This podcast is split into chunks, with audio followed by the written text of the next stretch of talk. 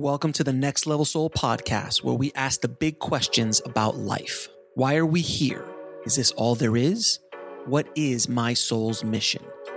We attempt to answer those questions and more by bringing you raw and inspiring conversations with some of the most fascinating and thought provoking guests on the planet today. I am your host, Alex Ferrari. I've always wanted to help the audience take their soul to the next level, so I've partnered with Mindvalley and other amazing free courses on spirituality, mind, body, soul, longevity, wealth, and so much more. All you need to do is go to nextlevelsoul.com forward slash free. Disclaimer the views and opinions expressed in this podcast are those of the guest and do not necessarily reflect the views or positions of the show, its host, or any of the companies they represent. Well, guys, today you are in for a very special episode. We have on the show Cornelius Christopher. Now, Cornelius is courageous, and in this conversation, opens up his life in a raw and passionate way to show us that we are all urgently in need of changing the way we treat each other. His story of awakening is one of the most inspirational I've ever heard.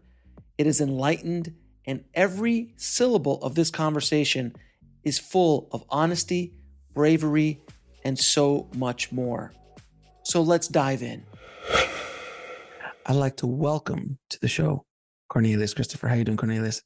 I'm really, really good. Thank you, Alex, for having me on board. Uh, really, really excited to be part of what you're doing, what you're creating, your message, your inspiration, your hope, and how to empower other people. So I really appreciate that that you've given me this time to um, talk about what we're going to be talking about. Yeah, my friend, and thank you so much for those kind words. I am I am a fan of what you do, and uh, I just got done reading your book ONEO, which is it's a short read. Um, it's uh it's it's it, it, definitely can hold down uh, a house during a hurricane uh, mm-hmm. but it is a powerful powerful book and uh, you've lived a very interesting to say the least, life uh, thus far. So, we're going to talk about your awakening and what your life was like before your awakening. So, that's my first question to you. What was your life like? And I, I, I know these answers, a lot of these answers already because I've read your book, but the, the short version, because we, we could be here all day. But what was your life like prior to this spiritual awakening you had? Um, Well, the book starts off for the age of seven years old. And at the age of seven years old, uh, rather going into like real details, because it is a very open, raw, honest account of my life, my traumas, my pain, my suffering. Mm-hmm. And that's probably where it stayed at seven years old. I never got out of that vibration, that low vibration of life can actually work out. You know, you know, seeing my seeing my mum, you know, get raped at seven years old, you know, happened to me, you know, raped, abused, molested from seven till 13 years old, you know, passed around. You can't get out of that vibration. You just can't see a way out. And no matter how I tried to, no matter how I tried to make friends, I couldn't make friends with this person. So I always looked on the outside always looked on something that I was lacking that I didn't know I was lacking, and that was love. Love, kindness for myself, joy, compassion, empathy, understanding. So, all of my life, I've just attracted in a low vibration the wrong people. That's how I saw my life. You know, never made a friend in my life, Alex, unable to make a friend until I met my beautiful wife. People just took everything from me to the point where my inner voice just said enough is enough. Commit suicide, find your happiness, restart, come back down, we try again. So when your mind is so negative, when your programs, patterns, loops, your subconscious beliefs are saying you're not good enough, who wants to be with you, right? Mm. Um, you're not smart enough, right? Um, when those programs, patterns, and loops just are constantly on, on play 24 7, they do not stop. You're not worthy, right? Then what you're going to do is listen to the inner voice, your mind, your ego, your monkey mind your chatter because you believe that's who you are. Like many, many people around the world, they believe that this is who they are because that's who's having a communication with you. Mm-hmm. So why would you not listen to yourself? And that's where, you know, at the age of 45, I was going to commit suicide. You were planning because, it. You know, you, yeah, you I, I, planned. I planned everything, right? I, you know, one of the things is I was a. I don't know how to say this, and I'm not taking the mickey or being um being rude in what I'm saying, but I was a a considerate suicidal person, which meant I laid out the foundation where my wife would benefit financially because she's already she's going to be in grieving anyway, right?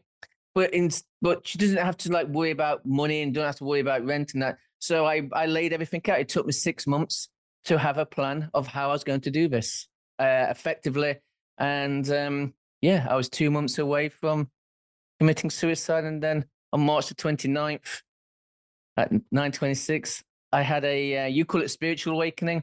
I call it awakening of consciousness or consciousness awakening when I realized that it did not matter, Alex. It did not matter how I got to what I experienced. And what I experienced on that day is a quantum superposition. That's what physicists call it, meaning one or more two more, one or more realities existing in the same time, same space. And in that space, through this experience that I had, I saw myself commit suicide while my wife held me in her arms. And she was heartbroken. She was gone. Now, what I realized is that my mind, my inner voice, my ego, it got me to this point. And I was listening to it. But here's the thing if my mind wanted me to commit suicide, Alex, then who is showing me how to get out of it? Can't be two of us. One can't tell one person commit suicide and then say don't. So what happened is it didn't matter who treated me, how bad I was treated, even treating myself with disrespect, no love. I realized that I had a choice to make. And that choice was do I create pain and suffering for my wife? Or do I create pain and suffering for myself by not committing suicide? And in this beautiful experience that I had, where I confronted the ego, I confronted my past, I confronted my future, I decided there and then not to commit suicide. And what followed was five hours of what most people call a Kundalini awakening. I'm going to call it awakening of consciousness because I don't have an inner voice. I have no ego. I have no chatter. I have no monkey mind. I have pure silence all the time. And it's been like that for three and a half years. Okay, so let's dig into that for a little bit because it, you say these things, uh, and everyone listening is going, "I'm sorry, what? You have no ego. Uh, you have no inner voice. How is that even possible? Uh, even as a functioning human being, don't you need thoughts? Don't you need ideas to flow in and out, or, or, how is it being processed in your world then?" So the first right, so this is the beautiful thing. So the first nearly three and a half years, still doing this now I have to live by post it notes. I have no subconscious telling me that this is what I have to do. I have no subconscious saying, by the way, you know, you got to go and make a cup of tea. By the way, you got to eat. I have nothing there telling me this is what I have to do. So for the first three and a half years, I lived by it's almost like post-it notes all over the wall. This is not sponsored by post-it notes, okay? Mm-hmm. But I mm-hmm. had post-it notes all over the wall telling me this is what I needed to do. Because what I used, what I did do is live my life consciously. I made conscious efforts, one from the heart, not the mind anymore. So I lived from this space rather than this space. It's a challenge, Alex. It is a challenge every single day because when you have no inner voice or subconscious mind, you really have no memory. So I literally have around about 95% memory loss. So every single day is a brand new day.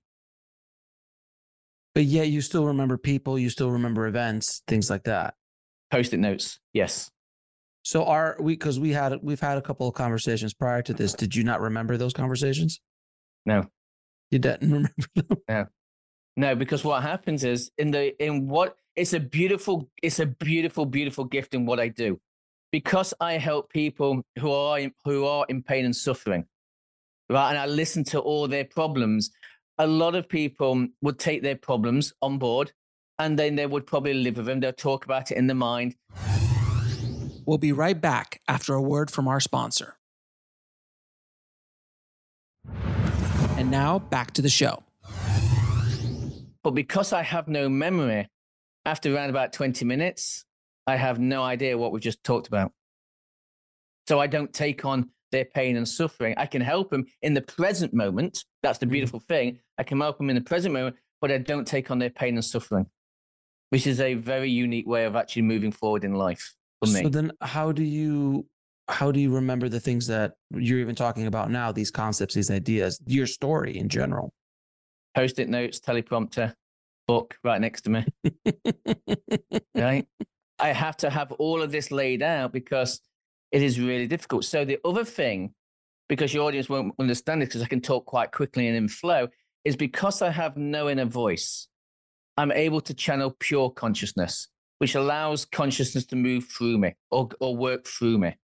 And it's why I can actually talk without actually really taking any break regarding what I'm supposed to be thinking next.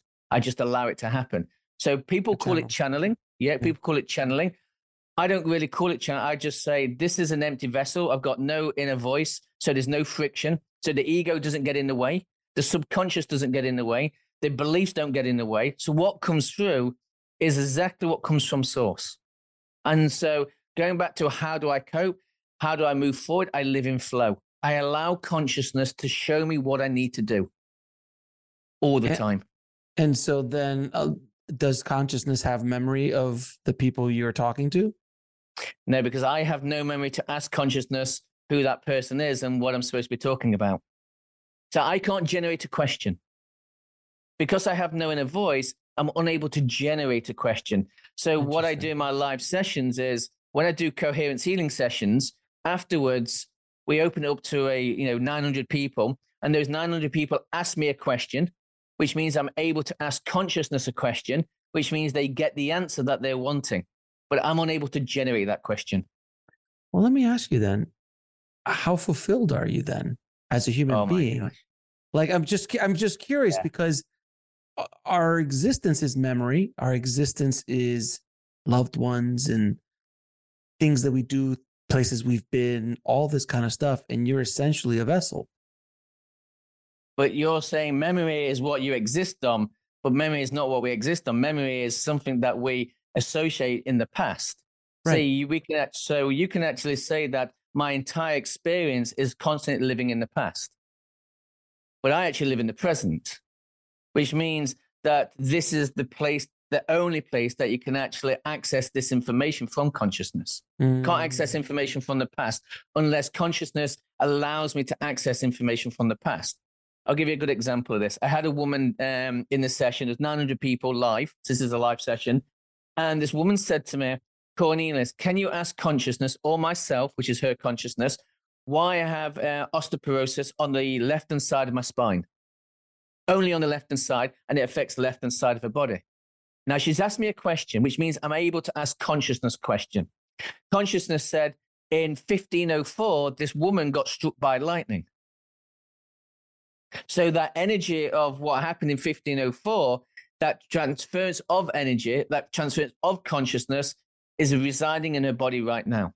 Now, here's the thing because I have told her the information, because consciousness, her consciousness, consciousness, soul, soul, whatever you want to call it, because she's got this information, guess what happens? Her consciousness knows I'm telling the truth. And what 900 people watched her body heal. She mm went into a, a somatic experience where her whole body's starting to twist right? She's going into like all these different um, different um, positions, and what was happening is her consciousness, which is the ultimate healer, was healing her body. See, I'm not a healer. People think I'm a healer because it comes through me, but I'm not a healer. I'm just somebody who's able to tap into consciousness and allow that version, the best version of themselves, to get healed in in in such a way. So let's let's step back for a second because you said you had this uh, awakening, a con- awakening of consciousness. Um, what was that process actually like? From I know the answer, but I'd love yeah. to hear. I'd love you to tell the audience. So when I was in this quantum superposition, my wife is the only person. I says you've read the book. My wife is the only person who's ever showed me kindness. The only person. So when I saw my wife hold me in her arms, you know, on the day I was going to commit suicide, I realized that this is what I was going to do.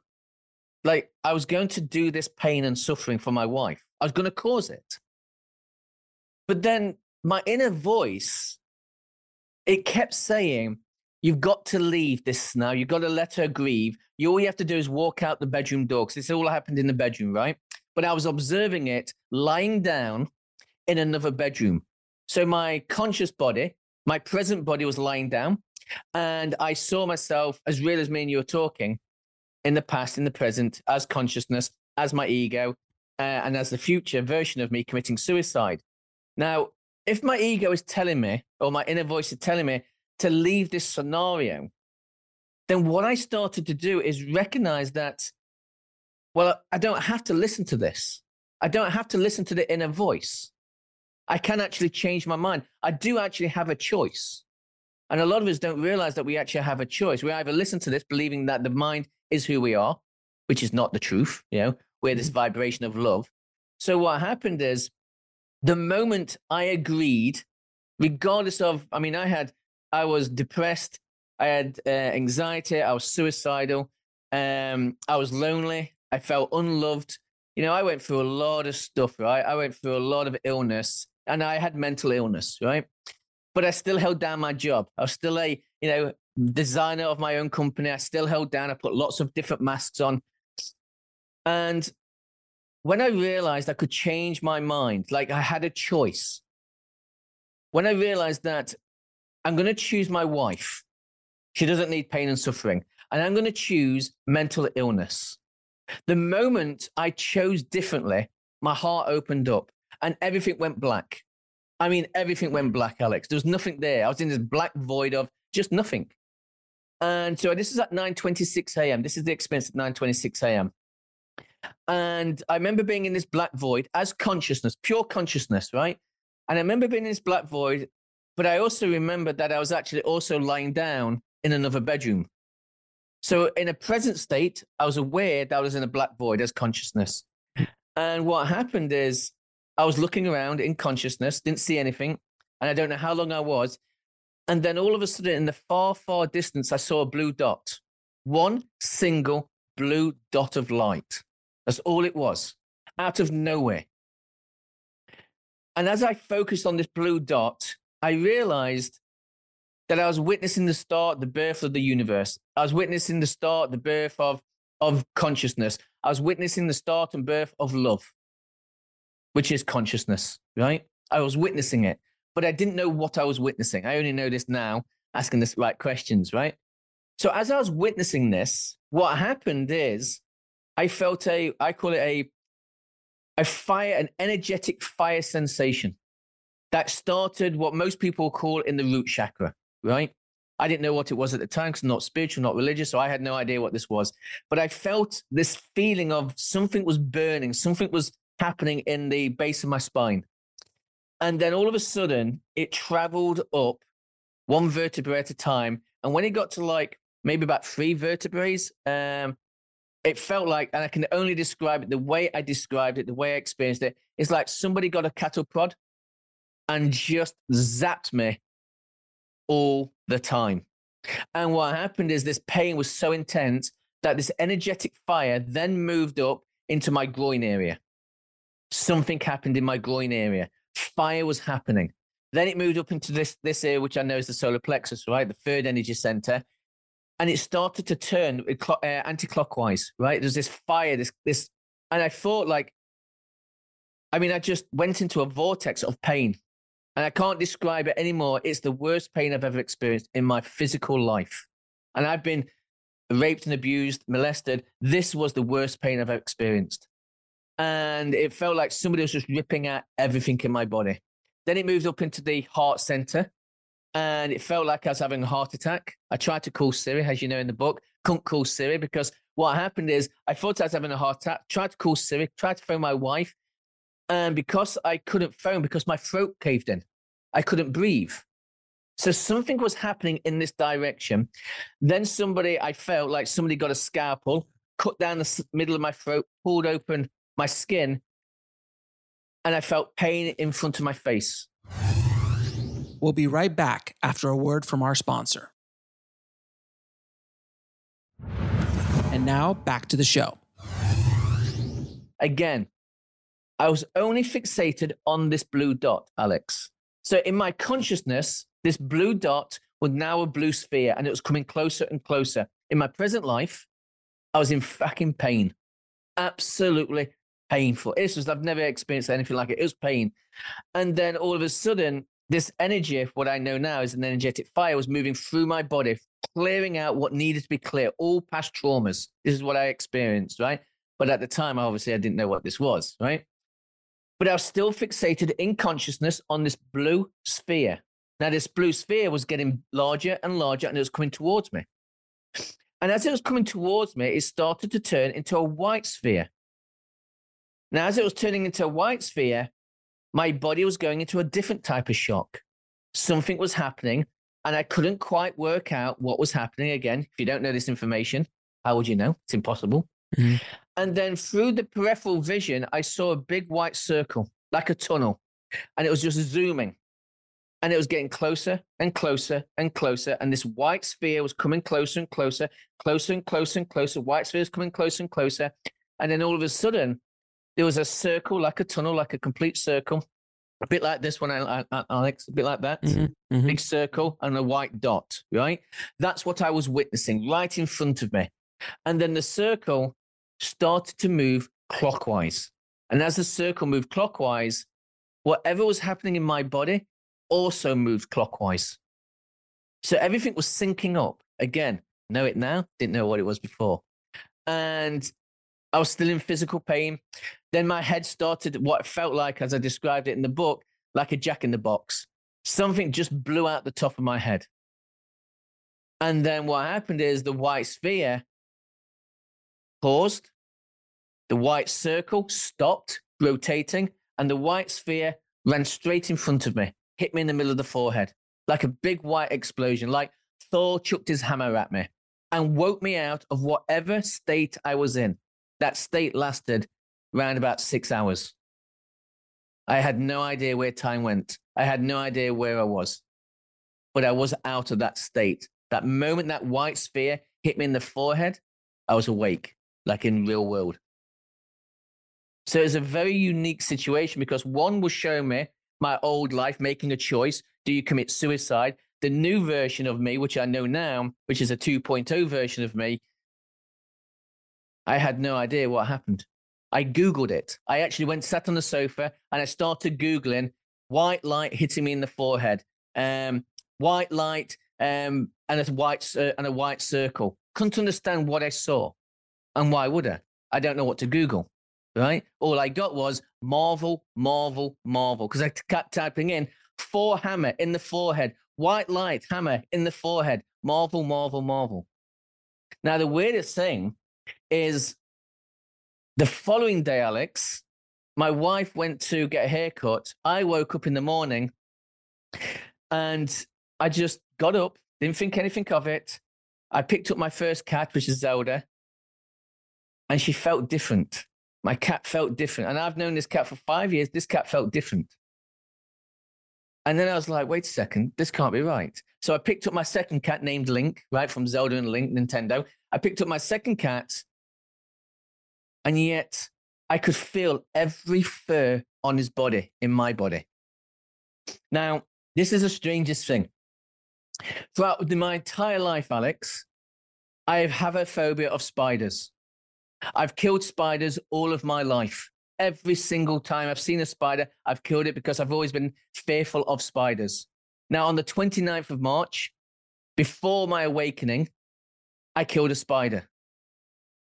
But on the 30th of March, the day after my awakening, a spider ran across the carpet. I looked at the spider. The spider looked at me, and I knew I was a spider, which freaked the fuck out of me because I'm like, how do I know I'm a spider? Wait a second. Where's that? Where's what? What's happening? What's happening? And I started to panic. And then what I noticed is everything that was in front of me was HD. Everything was 4K resolution. I looked outside. and I knew I was the clouds. I knew I was the sky. I knew I was the trees. I knew I was the wind. I knew I was the sun. I knew I was the bird sitting on the fence, and I knew I was the fence itself. How did I know this? I had no idea, but I knew it. Like it was a knowing, like a pure knowing that I wasn't me anymore. But I always knew that there was something else, but I couldn't work it out. Now, what happened over the seven days, I was trying to explain to my wife all these things that was happening. My wife couldn't get it. She's not spiritual, right? Why would she? Right? I'm trying to say, by the way, I'm a table. My wife's going, yeah, that's nice. By the way, I'm a cat. Yeah, that's nice. By the way, I'm the grass on the floor, right? Mm-hmm. And my wife didn't get it. And on the seventh day, I sat on the sofa and I said to my wife, I've never lied to you in 10 years, and I will not lie to you now. But I have no depression. I have no suicidal thoughts. I'm not anxious. I have the phenomenal amounts of love for myself. I have so much joy for myself. But here's the strangest thing I have no inner voice. There's nobody in my mind telling me or chatting to me. It's completely gone. It's like somebody just took the plug out and never plugged it back in. Now, my wife said, that's impossible because everybody has an inner voice. And I said, I don't think that's actually true. I think we actually grow the inner voice, which is the ego. But we grow it in a negative way rather than more in a positive way. So that was like the first two days of my awakening, going from pain, suffering, trauma, having the choice that we have the choice to change our mind, knowing that we are love, and then waking up knowing that this is love. So one of the things I'll just explain how do I live? How do I live in this present state? How do I function? Is I remember saying this to my wife, Alex. I remember saying to her, and I broke down in tears and I said, I don't love you anymore. And my wife said, What do you mean you don't love me? So I'm in awakened state. I said, I don't love you anymore. I don't have the same feelings that I used to have. And my wife said, I don't understand. I said, Well, I try to explain it the best way I can. Before I put you on a pedestal, so my love was measurable, right? Our love is measurable. But I know that I am love. So if I know I'm love, I'm unable to measure love because I am love. Mm. And everything just started to click. Now, I don't know why things were starting to click, Alex, but things and information was ready for me to understand how this world works. Now, again, I don't know this information. It was presented to me in a certain way. So I knew I was love. I knew I was joy. I knew I was happiness. So how do I live my world now? In love, joy, and happiness. There is no higher. I know it because I'm, ex- I'm experiencing it right now. There's nothing else. That's remarkable. Mad. Uh, it's, it's, mad, hey, right? It's it's it's well, it's not only mad. I mean, it's insane, but it is so beautiful in the way that you present it, because the concept of what you're saying that you're the spider and you're the table is you're the con. We are all one. We are all part of the same thing. The concept of the law of one, the oneness, your book ONEO, it is all one. And that is the message that this show is trying to put out there into the world that we are all one. There is no separation. The delusion is separation. And that's, that's and and that is what people are starting to wake up about. Because if you know you're the person that you're about to punch, you'd be punching yourself. Correct. Or you can. So everybody's something. a reflection of you. It's just that whether we want to see that reflection in ourselves, and we don't. That's why it's called. That's why ONEO is. Uh, it's a self-reflective autobiography, which means you're in part one of my life because mm-hmm. everyone's in part one of my life because that's who you are. Part two, which is the awakening part, all the really amazing stuff regarding how to heal yourself, how to change your thoughts, new thinking, new possibilities. Part two heals part one, but it's happening at the same time. The more you have, the more you realize that you are part one, the more you realize that part two heals part one. Mm-hmm.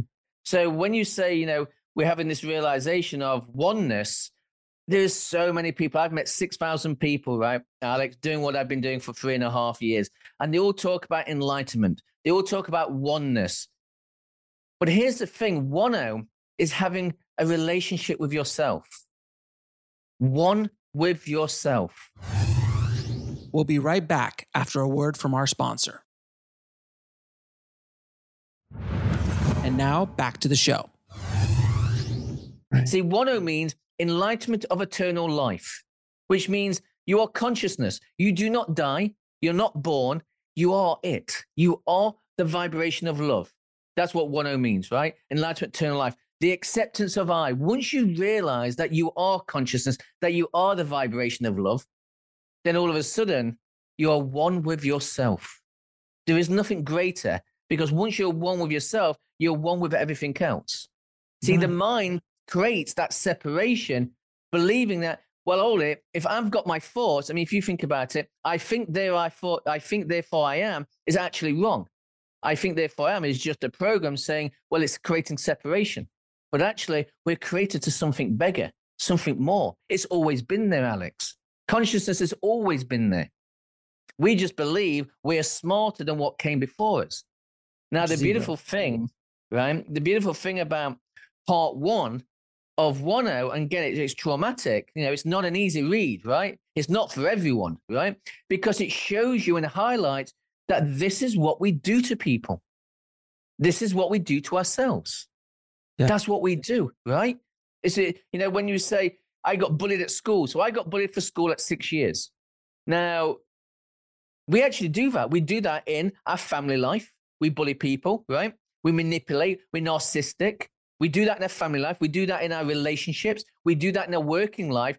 What I do, or what consciousness brought me as a book, they just highlight that this is not the way to move forward as a unity, as as humanity needs to grow in a very different way. We have to change the way we live our lives. We have to change the way we think. We have to live differently, Alex. Well, and the thing is, I love about part one of your book, it is that it's brutal, but we are we are more brutal to ourselves than anyone can even be to us in many ways. We destroy ourselves just constantly. This voice beats us up, tells us we're not worth it, tells us this or that, you're this or that, and these programs that, you know, it's the thing is that we come into this world perfect, an empty clean slate. And then everybody around us is throwing their crap on top of us, all the programs. Yeah. And by the time you're seven, whatever programs have been around you are the ones that are installed in your operating system. And then you spend the rest of your life trying to deprogram yourself. Correct. For the most part. For the most part. I mean, maybe you have you were born into a saint's family, uh, but that's generally not the way it works here. You come here because you got to learn. So, and we spend the rest of our lives trying to deprogram ourselves. You just got a fast pass to the deprogramming process where you literally, Yeah. from what it sounds like, felt an immense amount of pain for those six hours and experienced it all. And it's just kind of like, oof. In many ways, it's kind of like giving birth. I don't know what it's like giving birth, Right. ladies. Please don't send any emails or messages.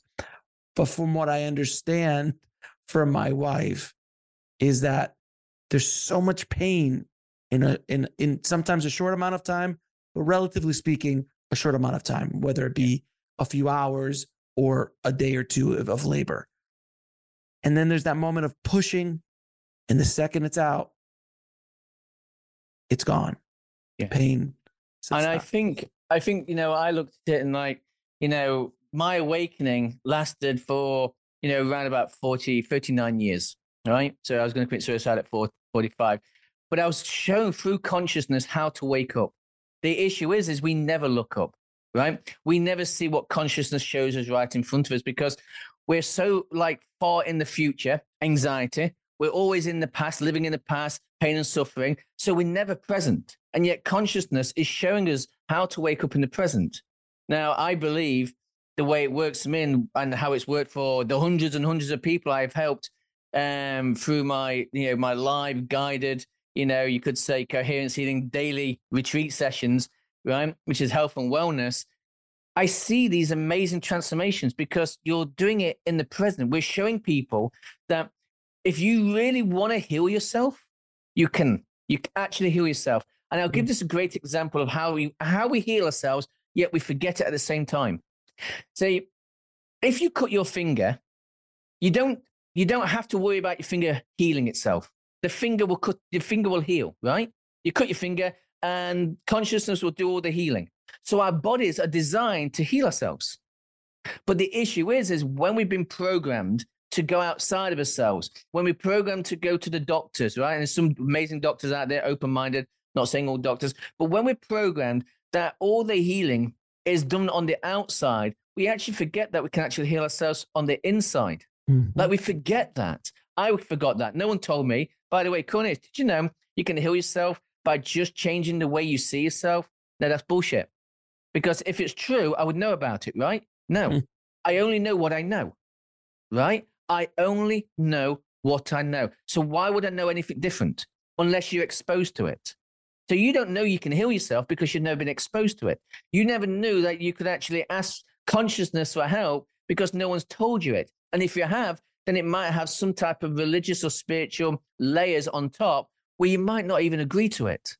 So somewhere in the past, you know, doing the live sessions, you know, daily live sessions, you got people going, oh my God, I don't know whether to speak or not. And I'll say to them, you might have actually agreed when you was about six or seven years old that nobody wants to hear what you have to say. So you've created a program based on your mum. You know, you got two children. By the way, this is a smart one, right? He's going to do amazing in life. This one here, she's the quiet one. She's the shy one. So if your parents are saying you're quiet, you're shy, and you believe your parents, why wouldn't you? Then you're going to create a program of nobody wants to hear what I've got to say. I have no value or worth. But that's not true. It's a program, it's a pattern, it's a belief. Now, mm. what you have to do is undo all those old beliefs, all those patterns, all those programs. And it's not easy, Alex, as many people do. There's many people out there who try to give you this information, but this information comes from their ego at the same time, right? So they're saying, by the way, this is what you need to do. I've got an ego. I'm going to tell you how to do it. But when it works through me and you have no inner voice, you have no ego, and you know that everybody is love and joy and happiness, consciousness works in the most amazing ways because consciousness will show you live every single day these people who have transformations, miraculous healings, instantaneous healings through their own healing. Again, I'm not a healer. I can't do this, but they can heal themselves if they're open to trying and something completely different. Well, it's the power which is of the, themselves. Which is the power of the placebo. Right. That that's it, that's a complete demonstration of what you're saying. The mind heals the body in a miraculous way because of its belief in a sugar pill. Correct. Because it believes right. in the story that the person in the white coat told them, and they believe Correct. wholeheartedly that that is possible. But it's just all this muck and programming that they have to go to kind of all the way through. So off. realistic, right? Yeah. So realistically, as you've read in my book, I came off a motorbike at 100 130 odd miles an hour, broke my back, all the doctors told me I wasn't going to walk again. All the spinal experts told me I was never going to walk again. I was never going to walk again because they told me. Right? I had no feelings in my legs. So mm-hmm. I'm going to listen to them because they're the experts. They know what they're talking about. And I spent two weeks listening to Alanis Morissette, Jagged Little Pill, not the happiest album, right? It's but I spent album. two weeks listening to that, right? And then I realized, wait a second, I want to go to university. I want to play football. So what I did is I started to imagine myself going to university. I started imagining playing football.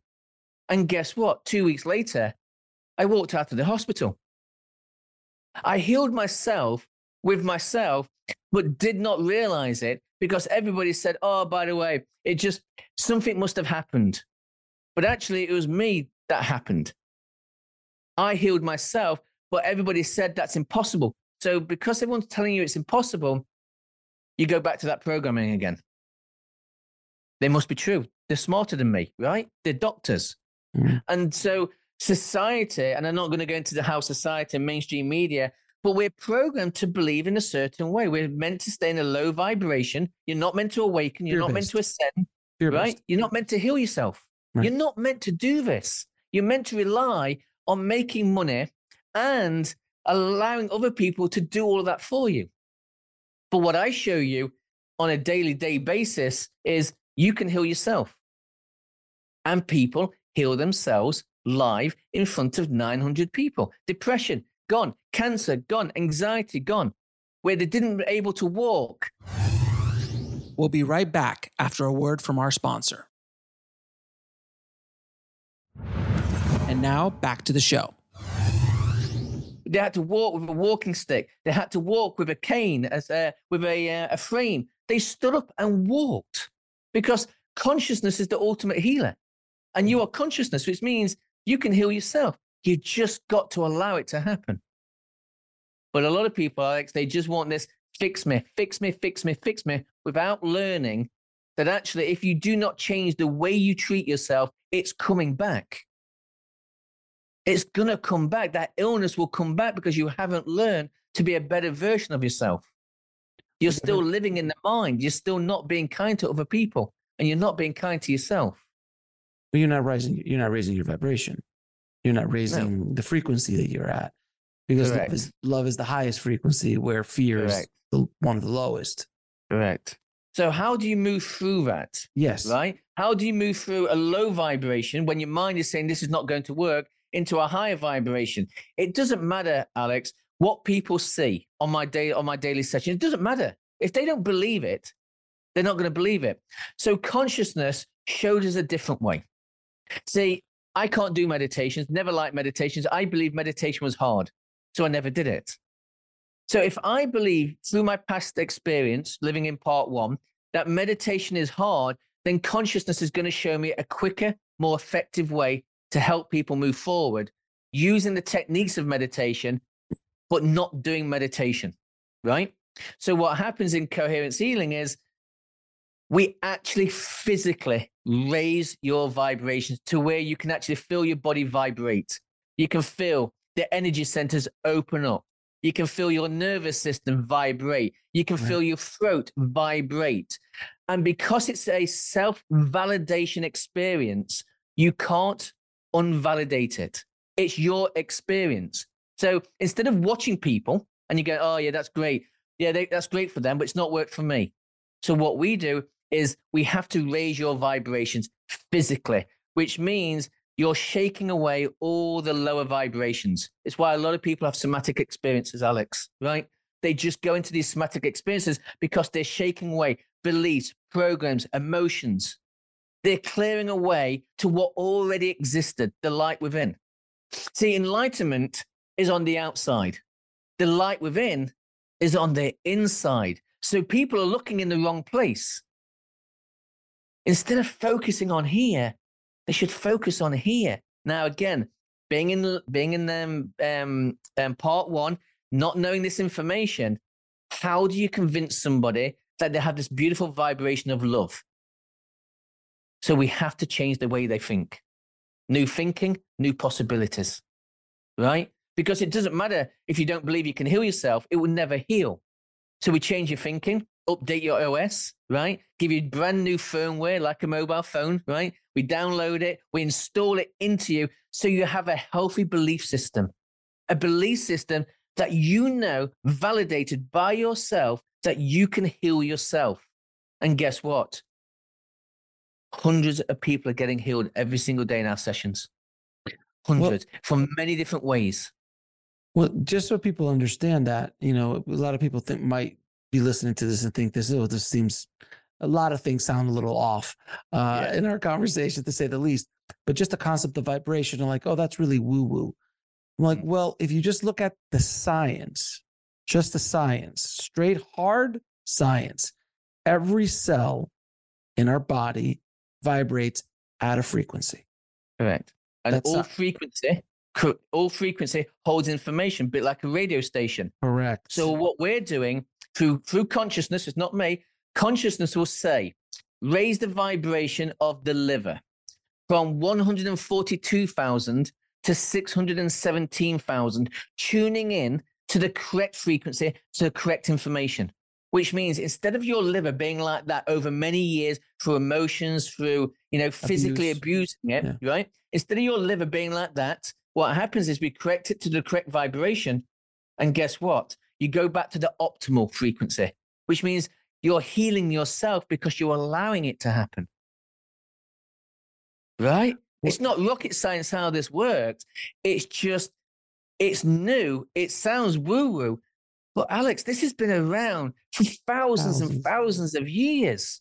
I mean, It's just, just, that we're not exposed to it.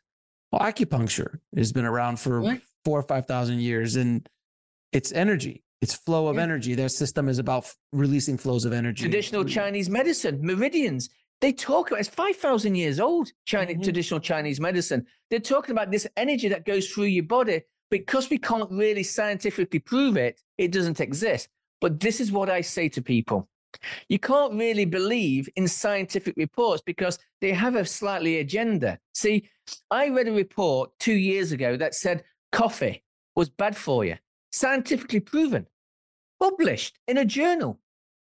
But six months later, I read another scientific report that said coffee is good for you. Now we've got misinformation. Which one do you go with? And this is how we work. If you like coffee, it must be good for you. If you don't like coffee, there's a reason why I'm not drinking it. So realistically, it's our beliefs that allows us to move forward. Same information, same journals. It's just we're not experiencing what this is all about, which is it is just pure consciousness. You are consciousness, the vibration of love. That is it. You know, it's so simple. As I've heard stories of yogis who will take a hot tea or eat like a hot pepper or something like that that would kill a man or something like that, and he would just and laugh, and they would sit there waiting for something to happen, and nothing would happen because their vibration is at a, such a level that Correct. it doesn't even it doesn't affect them at all Correct. because their own ability to control their own And certain vibrations. So if you have a high vibration, and so for a good example, on so I was, you know, clean, you know, I was depressed, suicidal, and I used to drink alcohol, right? I used to drink vodka, right? And I used to smoke marijuana. And it was that my way of just escaping, trying to go to sleep, like you know, a lot of people do, just want to forget about, numb the pain. And so that's what I used to do with my wife. And um, but after my awakening, I rolled a joint, right? Smoked it. Nothing happened. And I was like, that's really strange because yesterday or a few days before I got really high. This doesn't work. So I smoked another joint, full joints. That didn't work. I smoked six of them, Alex, on the bounce. None of them affected me. Now I said to my wife, she came in from work, and I said, I'm going to roll you a joint. Can you just smoke this? And she had one puff and she went, Oh, yeah, just, yeah, I'm, I'm pretty, you know, I'm pretty chilled, right? I said, That doesn't work for me anymore. Now, it took me a long, long time to work out through questions and through meeting people that actually marijuana has a certain vibration. And if you're higher than that vibration, marijuana doesn't work. If you're Right. higher than alcohol as a vibration, you can't get drunk because Right. your vibration's higher than what it is. So now you realize wait a second, no wonder alcohol has a high vibration and why people get drunk and why they're dependent on it is because it gives you that buzz, it gives you that feeling. But if you have a vibration higher than alcohol, you ain't going to get drunk. It's impossible. it's exactly the same thing that happens with the yogis Right. they, they the alcohol doesn't do a thing to them because it just doesn't affect drugs don't do anything to them it just doesn't affect them because they're just playing on a different playing field than the rest of us Yeah. so I went. So I went clubbing with my wife. I went with my old friends. Right, they're in the they're in the book. Um, Derek and Lynn. You know, they saw me through a suicidal program. You know, I wanted to commit suicide, and they saw me. You know, I was at my lowest vibration, and um, and then my awakening happened. And again, couldn't quite understand it. I had this amazing amount of energy running through my body. I was love, joy, and happiness. I was in bliss. I felt content with everything. I mean, I was in touch with everything in this world. Me and my wife went clubbing, and my friends came up to us and they said, What are you taking? And I just turned around and said, Not taking anything. It said, That's bullshit. What are you taking? Because you are bouncing off the floors. You're in a different vibration. And I said, I actually found love for myself and I don't need alcohol. I don't need drugs anymore. And he went, You're talking shit. And you know what? This is what amazingly happened. Consciousness just said, You know what? You do not need these people in your life. And eventually they just disappeared. All the friends that I believed Right. were my friends actually weren't my friends. They consciousness just pushed them to one side and said, You don't need these people in your life. You don't need people creating drama. You don't need people creating misery. What you need is to be in a group where you hold the vibration for other people to heal. You hold that vibration high. We'll be right back after a word from our sponsor. And now back to the show.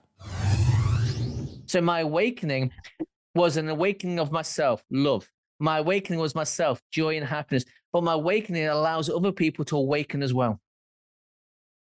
That's how we that's how we tip this world back into balance. Because here's the thing, Alex, and it's the most simplest concept, and no one can really understand what I'm going to say, but it's the simplest concept in the world. I promote kindness starts within. But we've been told to be kind to other people. So mm. I say, which is consciousness, consciousness says, promote kindness starts within. Because if you are kind to yourself, 100%, yeah, living from the heart, everybody that you touch, everybody that you meet will never know pain and suffering because you're kind to yourself. That means if everybody was only kind to themselves, Alex, if only one person was kind to themselves, this whole world will turn into balance overnight.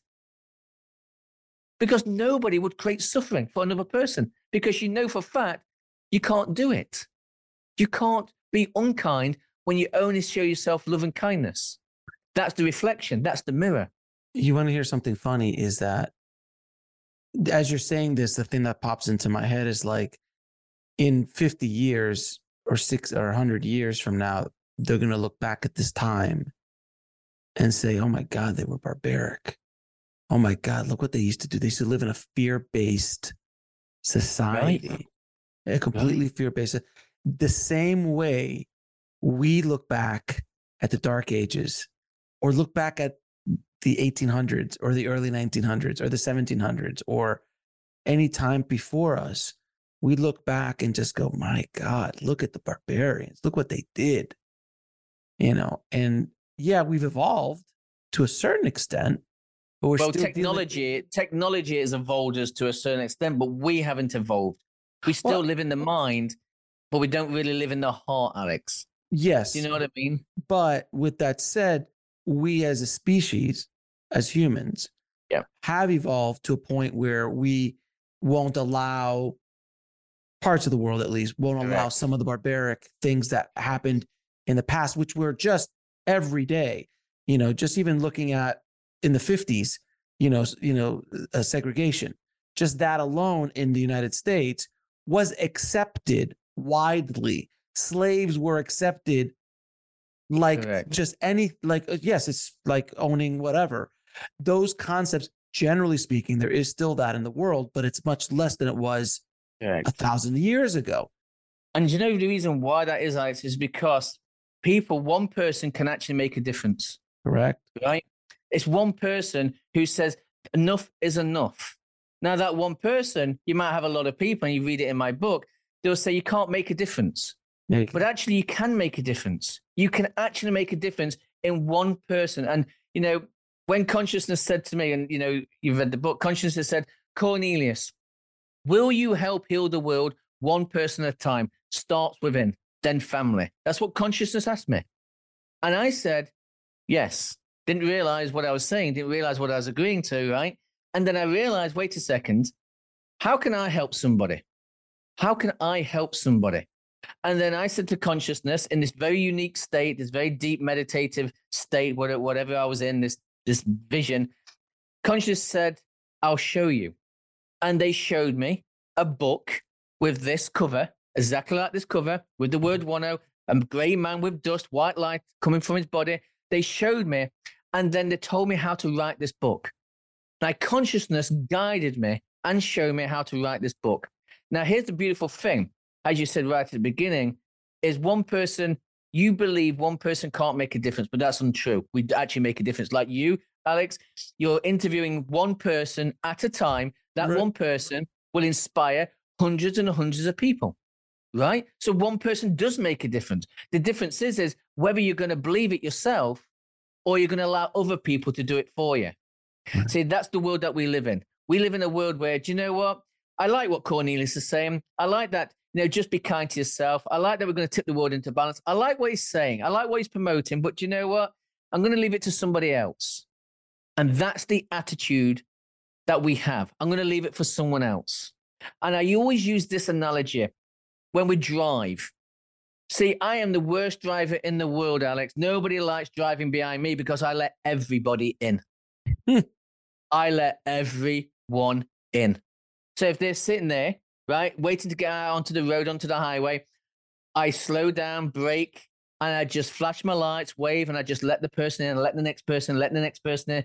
I got the cars beeping at me, and I just allow it all to move into flow. Because here's the thing I have a conscious way of living. Why would I let somebody else do it when I can do it myself? Mm. Right? That's consciously living from the heart. Because here's the thing there might be a day where we need to get from A to B really quick and no one's letting us in. And then we go, oh my God, you see, no one's letting us in. Then we create anger, frustration. But actually, you never let somebody in either. Now we're playing a mirror effect. Do you know what I mean? Like it's playing yeah. out in our own life. So one person does make a difference. You make a difference. You make a difference in somebody's life. The issue is, is when will you make a difference in your own life? When will you choose you? When will you be kind to yourself in the things that we watch, in the things that we read, right? When will we choose this kindness, the one that starts within? So when you think about going back, we tip this world into balance in many, many years, and we actually do that because we're growing through consciousness. We're actually having the awareness that we actually do make a difference. Because once you're kind to yourself, I'll do this again. Once you're kind to yourself, Alex, once you realize that your love, joy, and happiness, once you realize that your consciousness, once you realize that consciousness will provide for you, why would you be unkind? It's not selective kindness, it's full all in kindness. Yes. It's fully in, right? You can't go, I'm going to be kind to that person and not that person. And I got guided this week um, regarding Ra. So I'm funny. It's funny you talk about Ra, Ra.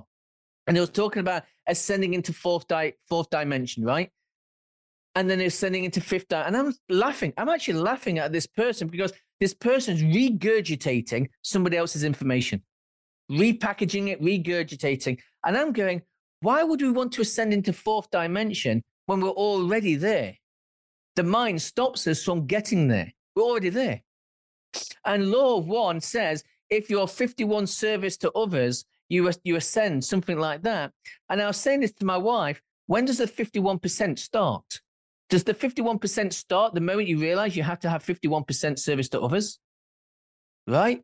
Or does it start the moment you're born? But if you start at the moment you're born and you're not aware of this, then how would you ascend? So it's confusing messages. Does that make sense? Mm-hmm. When does it start? Does it start when you know about it, or does it start at the beginning of your birth? Which means if you never knew this, if you never knew how to be kind to yourself, how would you know? Which means we've already ascended. We're already there. We're already light. We're already love. This stops us accessing it. Very simple. But don't you need to become aware of these things? Well, you do. That's the thing. The issue is, is we've always had this awareness, but we always question what we get shown. See, for a good example, right? As you've got, as you read my book, I had a near-death experience. Came off my motorbike, died, floated above the body, right? Saw myself on the gurney table, saw all the doctors looking out for me, helping me. I came back, so I had a beautiful near-death experience. Didn't see any um, lights, didn't see any ah, didn't see any of that. Right? Went back into the body. I explained what I saw. I explained how it was, 100% accurate.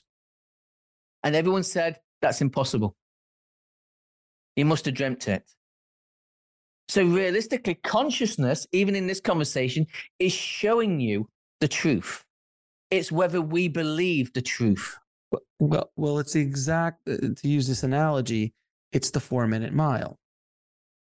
Nobody Correct. believed it was conceptual. Like, oh, someone one day, it's not humanly possible to run a mile in four minutes. That was the belief. And nobody was able to do it. But the second that one guy beat it, within a year, 20 other people beat it. And, the, and it just kept going and going and going because the belief changed in what was possible in our right. it, it's it's the writing is on the wall if we allow it and accept it Correct. in our lives. We we've all had glimpses of it too. I, I even in your well, I life, think you get a glimpse every single day, Alex, because you, hmm. you're right. The impossible becomes the possible, right? That's right. really what we're talking about. We'll be right back after a word from our sponsor. And now back to the show. There is a world behind this world. I call it a Harry Potter world, right? I like Harry Potter. There's a world behind this world. Now, consciousness is showing you this world. The issue is, if you're not present enough, you will never see it because we live in the left, past, or we live in the right, future. But some people live in the past and the future at the same time. So why would you see it? Why would you ever see what you're meant to see? Because we're not present enough. You're just not. You're not here. You're you're in you're the past here. and the future. You're not leaving. Correct. You're not in the moment. Correct. So you'll never see it. But consciousness is showing you every single second that you're more than your physical body, that you're more than your mind. It's showing you a way to move forward. It's whether you recognize it or not. So we're having an interview right now, beautiful, beautiful conversation, beautiful chat. People are going to resonate with what I'm saying, resonate with what you're saying. Some people aren't, right? Yeah. That's just how it is. Their level of consciousness is going to be different. See, my wife, my wife is so smart. Right? My wife also had an awakening, right? So me and my wife had we got this awakening together, so we can talk about consciousness. Otherwise, who do I talk about? And my wife said, "We're talking about um, this double split experiment." I was looking at uh, mm-hmm. quantum physics, right? We're talking about the double split experiment and how consciousness intervenes, right? That's what they're saying through that experiment. And my wife said, "How would you ever measure that experience or that experiment?" Because everybody's level of consciousness is going to be different which mm means you can never have a baseline of what consciousness is because everyone's level of consciousness is different. So it can't be measurable. And that's why a lot of people struggle to understand consciousness because you're understanding consciousness from the mind of a, somebody who has an ego, inner voice as consciousness. Unless you have no inner voice, a bit like what I have, and there's a lot of people who have this experience, right? They see consciousness, they see the world differently. They see it as in very clear, like it's almost objectives, right? You're mm-hmm. unable to evaluate anything. You just see it for what it is pure truth. Now, to get truth out is hard because here's the thing. And this is again this, the things that we talk about in these group sessions, these live sessions that we do. You either want to be right, Alex, ego, or you want the truth. It's one or the other, right? Unless you start going, maybe the stories I keep telling myself might not be true anymore. Maybe actually I'm listening to an old version of myself, unwilling to even accept new information. And I say this to a lot of people tell me something you don't know. Tell me something you do not know. And no one can do it because everybody knows something from the past. So unless you don't know something, then it must be new. And unless you're willing to expand your consciousness it has to be in the way of new information. Has to be. But with all that said, and I agree with you 100%, and I think this is what the big problem is with so many people, is that when the new information is introduced that contradicts the programming that they have, that programming is the foundation of their existence, be it religion, be it diet, be it Mac or PC, be all of it. Any right. anything that is a foundation to their belief system. Correct. And if you introduce something new, they not only can't accept it, but will fight, actively fight against it because they can't even allow that thought to be available Correct. because it, it just it completely scares the living hell out of them. So you're absolutely right. So Derek and Lynn, my closest friends, they saw me suicidal. They saw me. I wanted to commit suicide. They saw me try to do this. My mind was absolutely gone, right? But the moment I healed myself, right, or consciousness healed me, whatever you want to talk about it, the moment that happened, I said to them, I have no depression. I'm going to write a book regarding how you can heal depression. And guess what happened? That's impossible. You can't heal depression. But I was depressed. Now I'm not depressed. I'm presenting it right in front of you, and you're still going, No, we don't believe you. And it's a bit the part I wrote in the book, which is a bit like the Matrix with Agent Smith, where Agent Smith just pops up any now and then and tells you, no, this is the way, believe in this way, believe in this way, believe in this way. They can't break the program of what they already know. It's impossible. Right? So they saw their best friend, right, which is, you know, Derek. He saw his best friend try to put his head through a computer. And then he went there, went to see him two months later and said, I have no depression. I'm not suicidal. I'm going to write a book regarding how to heal depression. I know how to do it. It's impossible. But you see me. I'm, I'm healthy. I'm happy. Yeah, I don't believe you. So it doesn't matter what information you present him, it's the foundation of that programming. That's what needs to change. The stories we tell ourselves, the patterns, the loops. Because if you do not change the programming, Alex, what will change? Nothing. Nothing you just changes. go back to your own loop. That's it. And that's that's one of the biggest problems we have in the world today is that people are stuck in this kind of vortex of their own beliefs. And when something new is introduced, they fight against it being political or religious or anything like that. Whereas if you were more open, like eh, people can, the thing is, that people could tell me all their beliefs and their religious beliefs, let's say, and I'd be like, good, for, if that works for you, God bless, move move on with life. I, if it, if you want to be a Catholic or a Jew or a Muslim or or a, whatever, it works. That it is not hurting other people, mm. and you believe that, and that's the way you get towards the divine in this life go with God. That's where that's the path you're walking. Yeah. But so many people, when you introduce an idea like as simple as reincarnation, it just throws their entire world upside down because they're like, well, wait a minute, the church has told me this, and I, if I believe in that, then the, everything they told me is wrong. Then what have I been lying? They've been lying to me. That makes me stupid. If I'm stupid, I can't have that. And but, but, but and it just right. it just it just goes down this world where they just fight as they literally fight, kill. I mean, the Crusades. I mean, Jesus, uh, all this stuff that's happened in the, in the course of history is based on this programming and fighting against it. But if you open yourself up to new ideas and feel what it makes you feel like, like when I heard reincarnation for the first time, I said, that makes sense to me. That's a truth inside of me. There's no one's going to convince me otherwise because I just know that that is true for me. So for me, with reincarnation, because you know I got drummed into like got drummed at the age of ten that this is religion, blah blah blah. I didn't like it, I didn't understand it. I wouldn't believe in reincarnation, one hundred percent, right? All the way up. I never did. Why would I? Because it doesn't make any sense, right? This is who I am. This is who I am, right? right? So why would I be somebody else? Because this is who I am. Now, again, I again I wouldn't know about reincarnation, but I remember sitting on my sofa. I was watching a Liverpool game. Um, again, this is all in the book, so you know this is match story. This is the awakening part. I was sitting on the sofa. My wife was in bed. It was about 1.30 in the morning, and I said to myself, right? I looked, I saw these flowers, and I said to myself, consciously said to myself, I wonder what my mum would think right now that what's happened to me. And then I heard my mum laugh. Now, I haven't heard my mum laugh in five years, she passed away through pancreatitis, right? And I heard my mum laugh in my left ear. And I remember going, how is that possible? How can I hear my mum laugh? And then I turned to the side and I saw my mum as a reincarnated version of her, like a shadow, like a hologram, whatever you want to call it, like a light body. I saw it in my third eye, right?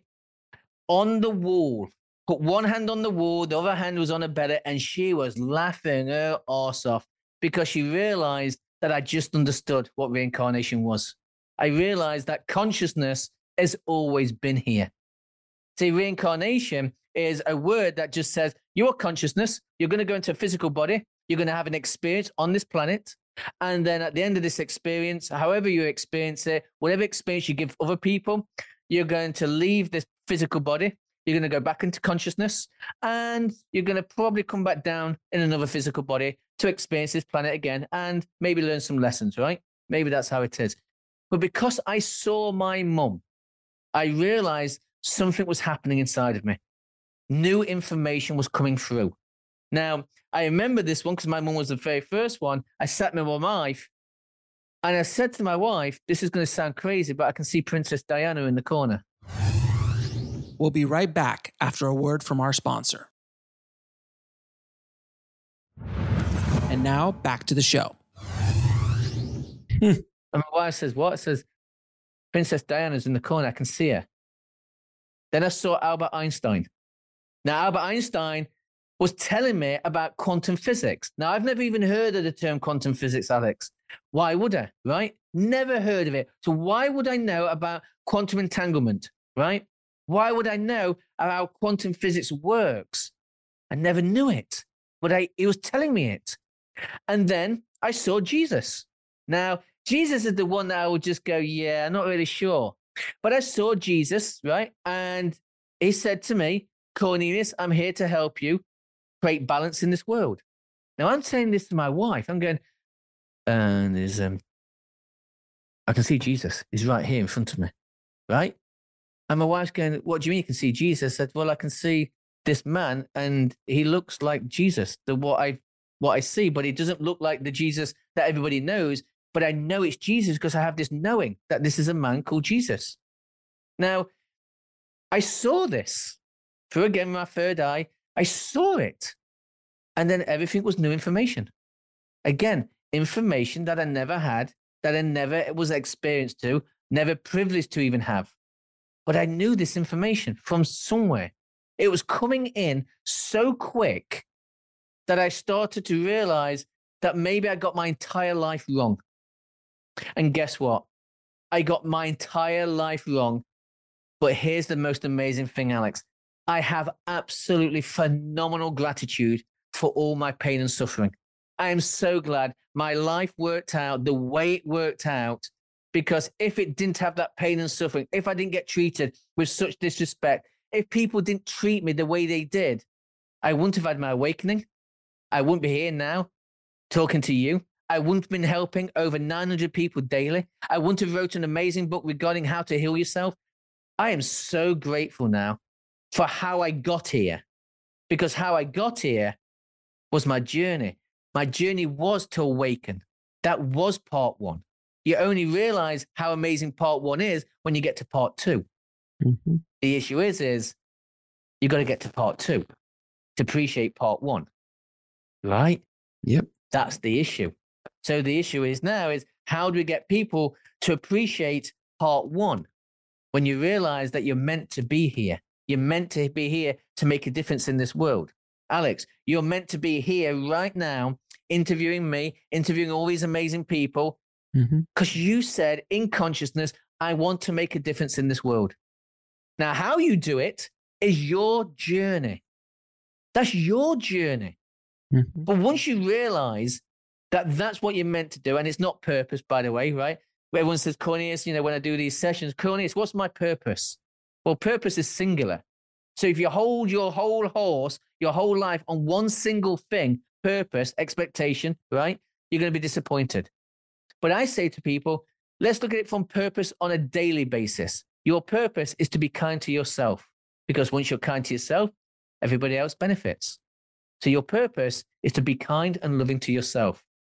Now, purpose going forward, like yours, Alex, is unlimited possibilities. Every day is unlimited.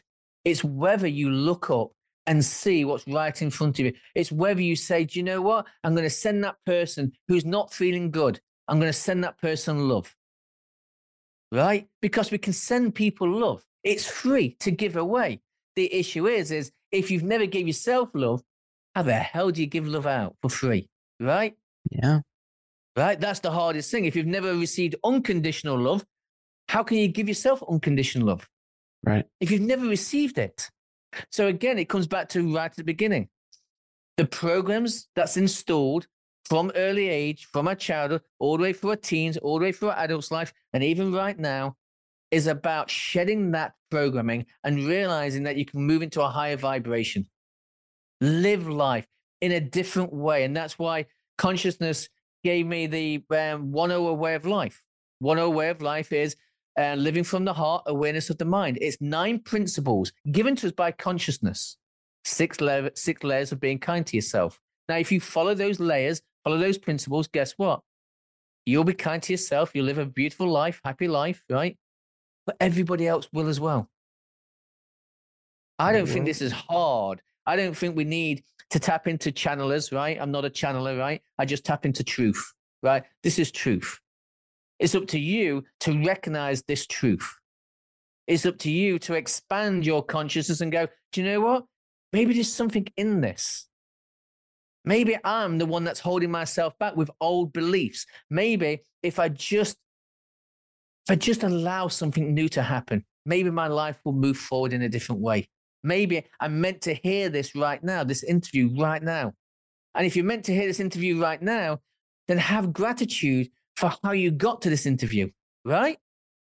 You follow the breadcrumbs. Mm-hmm. The breadcrumbs keep going. You're trying to move forward in life. You're trying to move more in flow, right? Consciousness moves in flow. You allow consciousness to guide you rather than the belief that you need to control your life, Right. Right? You can't control life. You can control aspects of your life, but you can't control everybody else's. Their narrative is different, their agenda is different, their meaning, their perspective is different, Alex. So instead of trying to control and getting frustrated, let go. Allow it to happen because consciousness has always been here. Mm-hmm. We just believe we're smarter than what came before us. And that's not true. I'm living proof of it, right? How can I go from suicide to only doing what I do? I mean, we have we have people in our group, right? Alex, and you've you know you've been part of this group, right? You've done a couple of sessions and that. We've had people in the group say, Cornelius, why why do I feel a certain way? And I'll say it's because you're holding the emotion of not being kind to yourself or not good enough Mm. right? That's the emotion, not being kind, right? And then they'll say, Where's that held? And it's a bit like Louise Hay, right? Louise Hay's amazing, right? Louise, Louise Hay will say, you know, this emotion of anger and frustration is held in the liver, right? And that's all done by muscle testing and stuff like that. And that's all good. But not everybody's the same. So your anger and frustration might be held in the first rib on the right hand side, right? Everyone's different, right? So what I say to people is place your awareness, focus, and attention on the right rib. Your consciousness is telling me where it's held. All you need to do is make it present. And guess what happens? That rib starts to vibrate. It releases the emotion of not good enough. And they start to realize they can heal themselves right there and then. So that means they are good enough. See, that's what happens is we're a walking hard drive of our life. And the hard drive needs to be cleared. It needs to be defragged right? You need to get rid of the folders and the files. You need to allow new files, new folders, right? But in order to allow new files and folders, you have to get rid of the old ones. No Right. question, my friend. So illness is a byproduct of our emotions and feelings. Illness is a byproduct of our thoughts, our beliefs. See, I had prostate cancer. I had testicular cancer. My body was ridden. I have no cancer, no illness, right? I have no aches and pains in my body. Why? It's because I got healed because I changed my mind based on love. I healed myself with myself because I am love.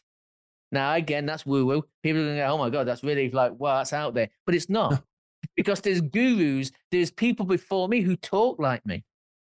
I don't go on the YouTube, I don't read books, right? I sit at this desk every single morning in front of 900 people and I help them move forward. I show them a different way of living, one from the heart, not the mind. And guess what? Their life is changing and transforming.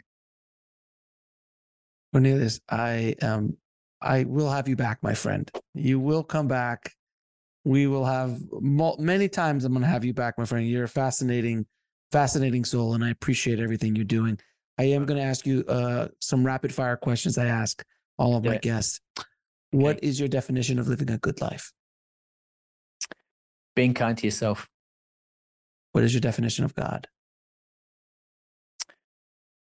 Love. What is the ultimate purpose of life? Being kind to yourself. And where can people pick up your book and find out more about you and the amazing work that you're doing? Uh, books on Amazon. Okay, so books on Amazon. Um, audiobook, Amazon as well. We've got audiobook and uh, that book. Um, and if you go to coherencehealing.love or um, then I'm there. Okay, I'm there. We'll be right back after a word from our sponsor. And now back to the show. Regarding my book, Alex, just so we just finish off, you've read my book. It is raw, it is truth, is unapologetic, it is my life, it is out there, it is graphic. Not for everyone, but I can tell you right now, whoever reads that book, part two will heal your part one. And do you have any final words for our audience, my friend? Let me do it from what consciousness would say. Okay, so don't say anything.